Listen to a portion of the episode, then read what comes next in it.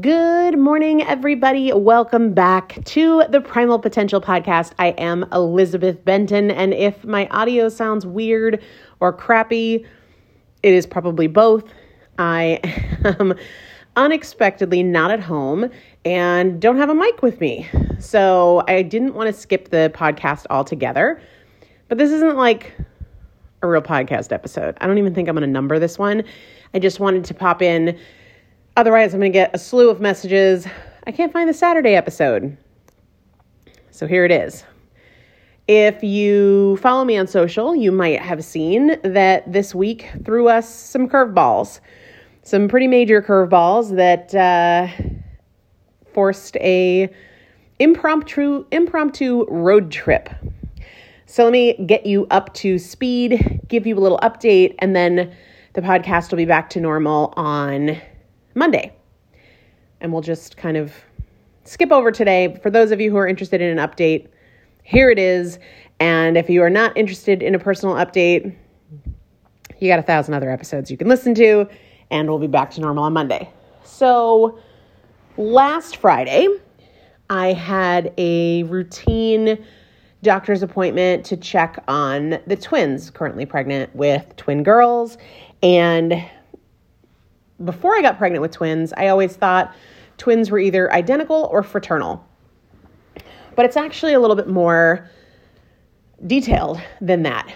The majority of twins, about 70%, are what's known as di-di twins, di slash di, and that refers to uh, diamniotic dichorionic, mean uh, meaning that each twin has their own placenta and their own sac. But the twins that we're carrying, I'm carrying, we're pregnant with, are monodi, meaning that they do have their own sac. There's two sacs, di, but there's only one placenta. That type of twin is more high risk.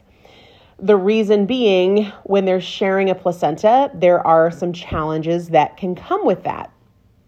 One of the challenges is that in 25% of the cases of folks who are carrying monodi twins, you can develop what's called twin to twin transfusion syndrome or TTTS. So if the total pie of twins, you know, only 25% of them are not di di or roughly 30% of them are not di di, then you take an even smaller piece of that you might see twin to twin transfusion in as many as 25% of the cases, but the majority of the time with twin to twin transfusion, it doesn't progress. It doesn't become severe uh, and require surgical intervention. But of course, I wanted to avoid TTTS altogether. Well, last Friday when I went in for my routine appointment, we were unfortunately diagnosed with TTTS. But they said my doctor was so reassuring and basically said the majority of times it just stays in this initial stage one and you watch it. And most of the time, you don't have to do anything other than watch it more closely. So I was like, okay, you know, still not what I wanted to hear, but I was optimistic. And they wanted to check me again more more quickly than they otherwise would have. They suggested a week. So I went in last Friday. They wanted to see me this the following Friday, which would have been yesterday. I wasn't comfortable waiting a week because yeah, I didn't want it to progress, but if it did, I feared that if it continued to progress day by day, that waiting a week might be too long. So we settled on coming in the following Tuesday. So this past Tuesday, we are going to come in and get checked again. And I was just storming heaven that it wouldn't be any worse. And when I went in on Tuesday, I could tell pretty quickly just from the sonographer's body language that it was worse. It's tough to see visually for yourself because it's based on specific measurements and some anatomical things that are happening. Um, but you know, I just I sort of had a vibe that it wasn't good news. I was there by myself because my husband Chris was home taking care of Roman while I was up in Boston for my appointment. And I started texting him and I said, I don't know anything yet, but I, I'm not getting good vibes here.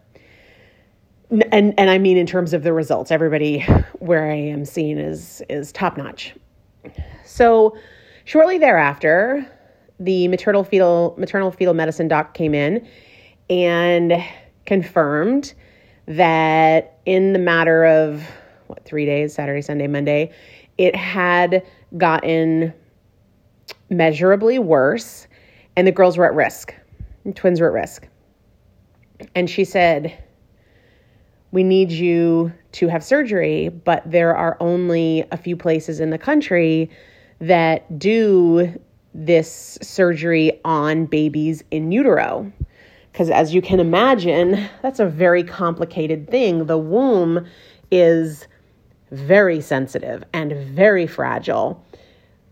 So before she even told me where those places were, I said, You tell me the best place to go, and that's where we'll go. At that point, I didn't give a shit if insurance was going to cover it. Like, and I understood this was not going to be like a, you know, $10,000 thing. This is going to be a big thing. But honestly, at that point, it didn't matter. I was going to go wherever was best. And she said Johns Hopkins, which is in Baltimore, about seven hours away, six and a half hours away from where we live.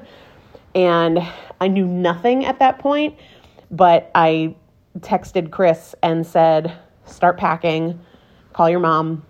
We have to go to Baltimore for surgery. And y'all,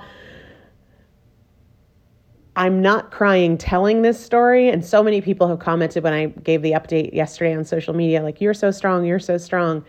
I don't even really know what strong means, but I'm a feeler, especially when it comes to my babies, especially with the road that we have walked for our babies and with our babies. Um, so as as a bit of a mess, and I'm okay with that. I'm not apologizing for that at all. I was absolutely a mess, and I didn't really understand because here's the thing: you can Google things and you can get statistics, but as all of the surgeons have told me every day since. The statistics don't really mean anything because they're not related to your specific case. So, that day, Tuesday, was spent in Boston talking with my doctors there about why we needed to get this done and what was likely to happen. And as I drove home from Boston, I was on the phone with Johns Hopkins, uh, and they said, Can you be here tonight for an appointment in the morning? And I was like, Absolutely. I mean, and it's funny because typically you just jump on a plane, right? And get a direct flight from Boston to Baltimore, no big deal. But I don't know if you've been following the news lately.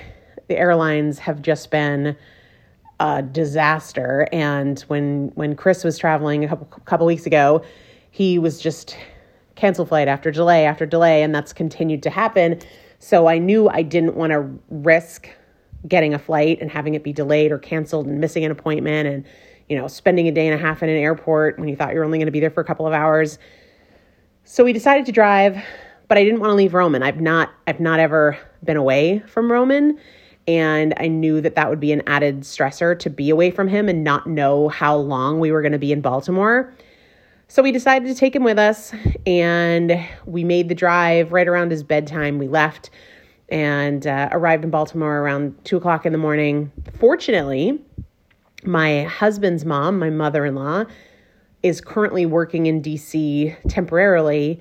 So she was only an hour away and was able to meet up with us and play with Ro and give him a great time while we were doing all the things we needed to do to prep for surgery and have surgery and all of that. And we were able to get a hotel right next to the hospital. So Chris was able to go home and go back to the hotel and be there with Roman every night and put him to bed at night, which is huge for me. Like just a massive weight off of my shoulders to know that Roman still had that that piece of consistency. That was huge for me. So Wednesday we went into Johns Hopkins and uh, spent five or six hours talking with sonographers and getting better looks at the babies and meeting with surgeons. And uh, there's there's a lot of the details that are honestly just still very raw and fresh. So i'm not going to get into a whole lot of of the details but i do know so many of you have been praying and are continuing to pray. And so I, I wanted to take this opportunity, especially since we're not doing a real podcast, to loop you in. So I'm sure that as you listen to this, you're going to have questions and know that I'm sharing what I feel comfortable sharing and I'm not sharing what I don't feel comfortable sharing. And I'm just, I, I always feel blessed to, I feel like I have the best community and tribe on the internet because we all know there are some communities and tribes on the internet that straight suck. and this is not one of them. And I, this is just another opportunity for me to feel so grateful for how amazingly supportive you all are. Uh, when we sat down with the surgeons, I had said to my best friend, who's a doctor, the day before, I was like, you know what's odd is that they didn't present any other options. They didn't say, you can have surgery or you can do this. And the pros and cons are this. Like, I said, I, it's not that I'm looking for another option, but I just think it's crazy that they didn't present us with other options. Well, on Wednesday at Johns Hopkins, they did. We were sitting in a conference room with the surgeon after three hours of scans on the babies. And the surgeon slid a form in front of me that basically said, I want you to understand your options. And I had to select which of these options I would choose. Option number one was do nothing. And if we did nothing, the babies would both die. Option number two was eliminate, terminate, kill one of the babies. Uh, and option number two was to terminate both. And option number three was the surgery. Oh, that's four. Option number four was the surgery. So do nothing, kill one of the babies, end the pregnancy altogether and terminate both, or have the surgery. So check the box to have the surgery. Let me tell you a little bit more about what twin to twin transfusion can mean and, and, and somebody posted uh, when I when I shared this in the Primal Potential Facebook group. My mother in law was saying somebody in there commented with a link about twin to twin transfusion, and the important thing to know is that it's different in every single case. It's not this straightforward thing like you break a leg and your leg is broken. Uh, it is very different case by case. But essentially, what happens is that one baby is getting too much fluid and too much nutrients, and the other baby is not getting enough. That is equally dangerous to both babies, but for very different reasons. So, obviously, in the baby that's not getting enough, they can not have enough to survive. That's pretty straightforward. But there are other health complications that come along with not having enough fluid.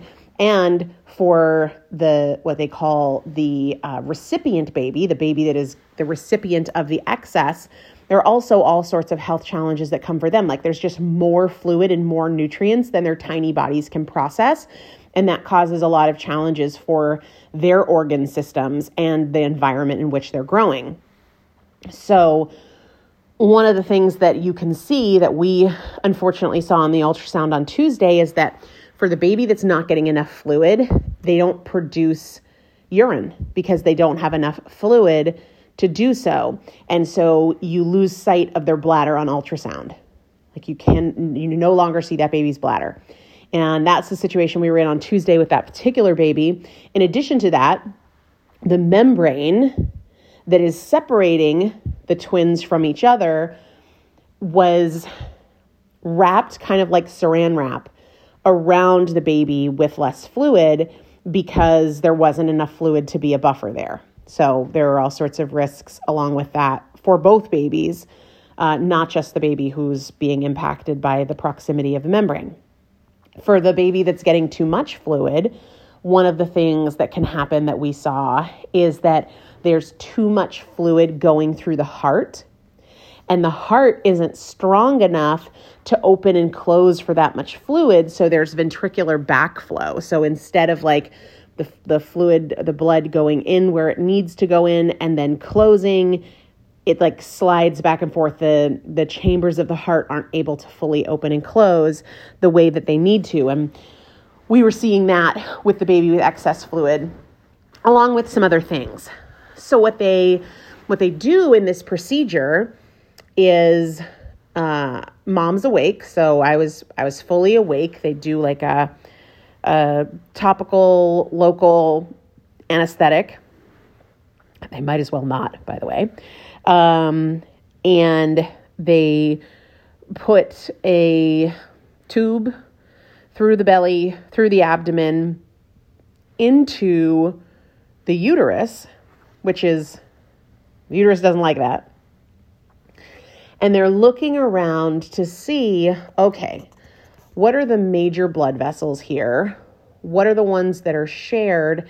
And essentially, they're it's it's it's like a very very very complicated map and they're trying to figure out which can we close which blood vessels can we close so that we equalize the distribution of resources here but we don't close any major channels we don't impact any of mom's blood vessels uh, we don't rupture the membrane there's all sorts of things that that you don't want to do and my case was a little extra complicated because of the positioning of my placenta. I won't go into details there, but also because of the location of the umbilical cords. In my case, that was just a little extra complicated. So they weren't sure that they were going to be able to get in there and not only see what they needed to be able to see to make decisions about what to close and what to leave open, but also access, right? Because the babies are actively moving, and that limits access. But the access is also limited by the umbilical cords, by uh, the the the babies. I mean, there's so many different things that that impact access. The placenta impacts access. So uh, they were feeling like it was a a little more on the complex side. And you know, when I talk to surgeons, I'm like, listen, if you were me, if you were pregnant, carrying these twins, and knowing everything you know, would you be feeling like we have a good chance of a good outcome? Would you be feeling like it's probably time to prepare for the worst? Like, help me set my own mental expectations. And what I would have loved to hear is, I feel really confident about this. Uh, this looks pretty straightforward, and I think you're I think you're going to be in a good a good place. And we didn't hear that, and that's that's always tough for me. Um, what they explained to me, and I think I didn't do a good job of explaining as well in the Facebook uh, post and the Instagram post based on the you know a lot of the responses, but it's a complicated thing, so I'm not surprised I didn't explain it well, and I'm tired. So, what they explained to me is it's not as simple as like, was surgery successful, yes or no? Because it's not just about getting out of the surgery. There, there are weeks and a couple of months ahead of are they still responding okay to what we did? Is what we did still sufficient? So everyone and the surgeons and the nurses and the sonographers at Hopkins were all incredible and exceeded my expectations by a million miles. I mean, they were incredible. And I just feel so grateful for that because that has just such a huge impact on your experience emotionally. So they said, let's talk milestones. The first milestone is that the twins survive the surgery and that mom survives the surgery. The risks are way higher for the twins in surgery than for me, but there's, you know, a, a chance that they accidentally laser one of my blood vessels, arteries, you know, that that can absolutely happen for any number of reasons. So the risks are a lot higher for the twins, but they're not negligible for me. So they said milestone 1 is can we get in and get out and everybody has a heartbeat at the end of it. Okay. That does not mean that it was successful in terms of what we're trying to do to save the twins, but that's like number one. Then The following day, the day after surgery, which was Thursday for me, no, Friday for me, uh, they do a scan of the babies and they want to see did they survive overnight? Have they adjusted to the changes in blood flow that we that we made here? And what happens when the uterus, a huge milestone was related to me not going into labor. Because what happens when the uterus is poked and prodded and, and messed with is it contracts, right? So, one of the things I didn't expect in the surgery is that in addition to all of the other things going on, I was contracting pretty significantly, even though they already had me on a magnesium drip. And magnesium helps to relax your muscles. So, magnesium can relax the uterus and, and help it slow those contractions. So, what they another milestone was can we stop your contractions after surgery and keep you from going into labor? The first night, the goal was I think I got out of the operating room around 3:30 in the afternoon and the goal was they wanted to see me having fewer than 6 contractions per hour.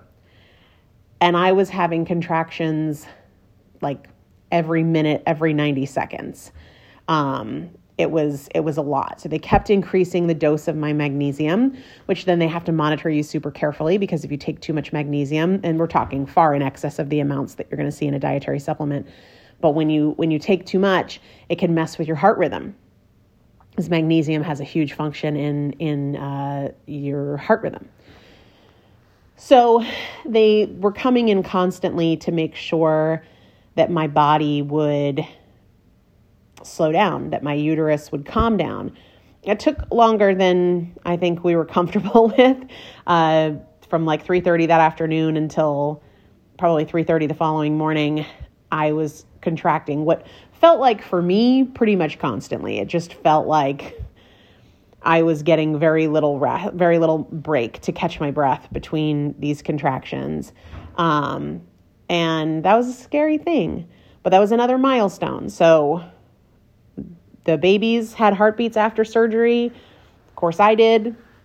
And then we didn't scan them overnight. We were waiting till the next day, but we were able through some increased medications and combinations of medication and a whole lot of prayer from a whole lot of people to get my uterus to contract less. It's still contracting. So I'm recording this on Saturday morning. Um, surgery was Thursday, and I'm still having contractions, but they are nowhere near as frequent as they were. Right now, they're probably maybe one every 90 minutes.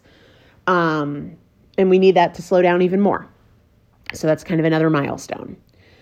The next milestone is do we see any improvements in the flow to the twins. You don't want to all of a sudden see that the twin that had too little fluid all of a sudden has perfect fluid because that if that's on day 1 then it happened too fast and they that means uh-oh something's wrong. We there's a we put a hole somewhere or we, you know, missed some things to close off or we closed off something that the baby that previously had more fluid needed. So you don't want to see like this dramatic change overnight. You want to see small changes because again, if the change happens too quickly, it basically means that they did something wrong. Um, and or, or that there was a problem with the procedure. So the next milestone was to scan the babies on Friday, yesterday. I think it was around probably around 11:30 uh, in the morning that they came up to do the scan. Number 1, they both have heartbeats. Number 2, can we see a small change in the fluid? Does the baby with less fluid have a little more? Does the baby with more fluid have a little less? Oh, and I should say, prior to the end of surgery, they withdraw fluid. So they during surgery they pumped a liter of fluid into my uterus. Very uncomfortable. And then after at the end of surgery, they removed two liters. So they removed the liter that they put in plus an extra liter from the baby that had too much. So they want to see what's the situation now. you know, because obviously the baby that had too much has less because they removed some. But uh, or do we have any indication of improved flow to the baby that had less? And what the surgeon explained to me was bonus points if we see the baby with less fluids bladder, because remember I said we weren't able to see it prior to surgery. Bonus points, but we don't expect that on day one. We don't expect that on day one. We'd love to see it on day two, but you know what? We might not see it for a week because sometimes these things are just really, really gradual, and that's okay. And then I said, when when might we expect to see the improvements in the heart in the baby with too much fluid? And she said, sometimes it's a week to two weeks after surgery.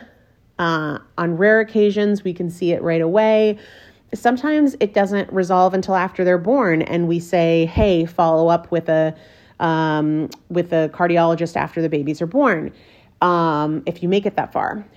So when we did the scan on friday we were basically able to see all the things that we wanted to see. So that's another huge milestone. So you know me i'm looking at the surgeon i'm like okay so can i feel a little more confident now? Like this seems like you know, all really great signs. Do you feel like we have a chance of a great outcome? And she said, It's too soon to say. There's a long road ahead. I'm now at very high risk for premature labor. Um, so either my uterus contracting too much too soon or my water breaking, those kinds of things. Um, so I'm on bed rest and I can't pick up Roman. And even even on bed rest, I'm still at higher risk of going into labor prematurely, but also we don't know if the procedure was successful for the twins yet. What we know is that we saw some good indications one day post op. But that doesn't really mean that, okay, great, we're good to go and we're going to carry these babies to term. Um, we just don't know. I have to be followed really closely to just see. So it's a it's a day by day situation right now. And that's a difficult place to be because I want certainty and I want to know that it looks good or I want to know that they're going to be okay, that we're going to, you know, it's going to be a long road, we're going to get there. And that's just not the nature of this kind of um of this kind of diagnosis. So I wanted to share that again. I I uh, I was about to apologize for there not being a podcast today, but I'm not going to apologize because I am bummed for the inconvenience of it, and I always want to be really consistent. But also, this is real life, and I wanted to pop on and make sure you guys know what's up. I also wanted to throw something out there that I think is really interesting. There have been a handful of people and I've been very um, careful to not go too far into the comments because sometimes people share things that are like not helpful. And I, and I know people's intentions are great, but, and everybody's different, right? Like it's not helpful for me when somebody says, oh, I know somebody who went through this surgery and this was their experience, or I'm an OB and I know a patient who went, like, that's just not helpful to me because it's like apples and orangutans. Every situation is so different. Um, but one of the things that was really interesting is, and I'd love to know what you guys think of this. A number of people said they're going to be fine, or they're going to be okay, or they're going to be great. Everything's going to be okay. Uh, and it, it just got me thinking, like, why do we do that? Because obviously the person commenting doesn't know that, and it, and it, and it initially, I'll be very honest, it initially felt a little it stung for me because I'm a mom who lost a kid. So it wasn't okay for Dagny. But like you you think it's going to be okay for the twins cuz you said it's going to be okay for the twins and that's supposed to like what, make you feel better, make me feel better? But I always try to be curious when I feel that, you know that that that rising tension where like something starts to get you. I was feeling that rising tension when I would notice comments like that. And I don't want I don't want to feel that way. So I would kind of ask myself like, well, you know, I wonder why people do that. And I think they do it to make either me feel better or themselves feel better or both. But then it got me thinking, because I'm sure I'm, I've said that to somebody, like everything's gonna be fine, everything's gonna be okay. And so I challenged myself what are some better things that I can make sure that I say to people? Because the fact of the matter is, I don't know if the twins will be okay. I don't know. My surgeons don't know. My husband doesn't know. Everyone praying in my family doesn't know. But what I think we can say is, I'm praying for you, or I'm hoping for the best possible outcome, or we don't have to say anything at all, or if we're close to the person, what do you need? How can I help? Some of my my um, mastermind members are just so amazing, you know, like asking things like, How can we support you? You know? And and the answer might be nothing, because that was kind of my thing. Like prayers are really the only thing at this point in time. But I just I wanted to throw that out there because I know there are a lot of people who are going through hard things. That is certainly not something that is unique to me or unique to my situation. Life is tough for a lot of people. So I wanted to throw that out there and, and just, you know, what do you say to somebody if they're going through something where you feel like the words are tricky and hard to come by? Because I will tell you from my perspective, saying like, it's going to be fine, or you're going to be fine, or they're going to be fine, isn't super helpful. You know what I mean? Um, but anyway, just thought I would initiate that conversation. I'm like, what do you say? What's your approach? I'm grateful for you all. I will keep you posted to the extent that I can, that I feel comfortable. I wanted to get on the other side of the surgery and the other side of the first day post op scan before I shared anything. And here we are. So I will continue to provide updates as we go. And just thank you guys all for being such an incredible community. I'll talk to you soon.